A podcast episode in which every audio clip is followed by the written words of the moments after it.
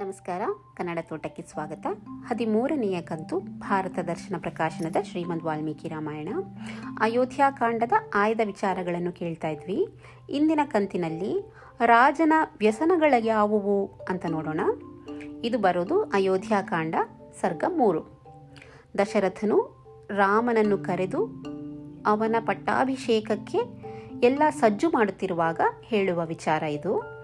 ರಾಮಚಂದ್ರ ನೀನು ಸ್ವಭಾವತಃ ವಿನಯಶೀಲನು.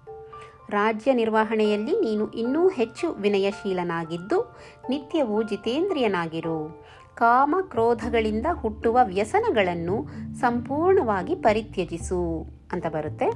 ಹಾಗೆ ಬರುವಾಗ ರಾಜನಿಗೆ ಇರುವ ವ್ಯಸನಗಳು ಯಾವುವು ಅಂತ ವಿಸ್ತರಿಸ್ತಾರೆ. ವ್ಯಸನಗಳು ಏಳು. ಸ್ತ್ರೀಯರು, ಜೂಜು, ಬೇಟೆ, ಮದ್ಯ ಕಠಿಣವಾದ ಮಾತು ಕಠೋರವಾಗಿ ಶಿಕ್ಷಿಸುವುದು ಹಣದ ದುಂದುವೆಚ್ಚ ಈ ಏಳು ರಾಜರ ವ್ಯಸನಗಳು. ವ್ಯಸನಗಳು ಅಂದರೆ ದುರಭ್ಯಾಸಗಳು. ಇದನ್ನ ಇನ್ನೂ ಸ್ವಲ್ಪ ವಿಸ್ತಾರವಾಗಿ ಹೇಳಬೇಕು. ಬಿಡಿಸಿ ಹೇಳಬೇಕು ಅಂದಾಗ, ಕಾಮ ಸಂಬಂಧವಾದ ವ್ಯಸನಗಳು ಹತ್ತು, ಕೋಪ ಸಂಬಂಧವಾದ ವ್ಯಸನಗಳು ಎಂಟು. ಅವು ಯಾವ್ಯಾವು ಅಂತ ನೋಡೋಣ. ಕಾಮ ಸಂಬಂಧವಾದ ವ್ಯಸನಗಳು ಬೇಟೆ, ಜೂಜು, ಹಗಲು ನಿದ್ದೆ ಮಾಡುವುದು, ನಿಂದೆ, ಸ್ತ್ರೀಯರಲ್ಲಿ ಆಸಕ್ತಿ, ಗರ್ವ, ನೃತ್ಯ, ಗೀತ, ವಾದ್ಯಗಳಲ್ಲಿ ಲೋಲುಪತೆ, ವ್ಯರ್ಥವಾಗಿ ಪ್ರವಾಸ ಮಾಡುವುದು. ಈ ಹತ್ತು ಕಾಮದಿಂದುಂಟಾಗುವ ವ್ಯಸನಗಳು.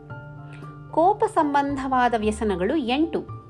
ಚಾಡಿಯ ಮಾತು ಕೇಳುವಿಕೆ, ವಿಚಾರ ಮಾಡದೇ ದುಡುಕಿ ನುಗ್ಗುವಿಕೆ, ದ್ರೋಹ ಬುದ್ಧಿ ಬೇರೆಯವರಿಗೆ ಒಳ್ಳೆಯದಾಗುವುದನ್ನು ದ್ವೇಷಿಸುವಿಕೆ, ಬೇರೆಯವರ ಗುಣಗಳಲ್ಲಿಯೂ ದೋಷಾರೋಪ ಮಾಡುವಿಕೆ ದುಂದುವೆಚ್ಚ ಮಾತಿನಲ್ಲಿಯೂ, ಶಿಕ್ಷೆಯಲ್ಲಿಯೂ ಕಾಠಿಣ್ಯದಿಂದಿರುವಿಕೆ, ಇವುಗಳು ಕೋಪದಿಂದಾಗುವ ಎಂಟು ವ್ಯಸನಗಳು.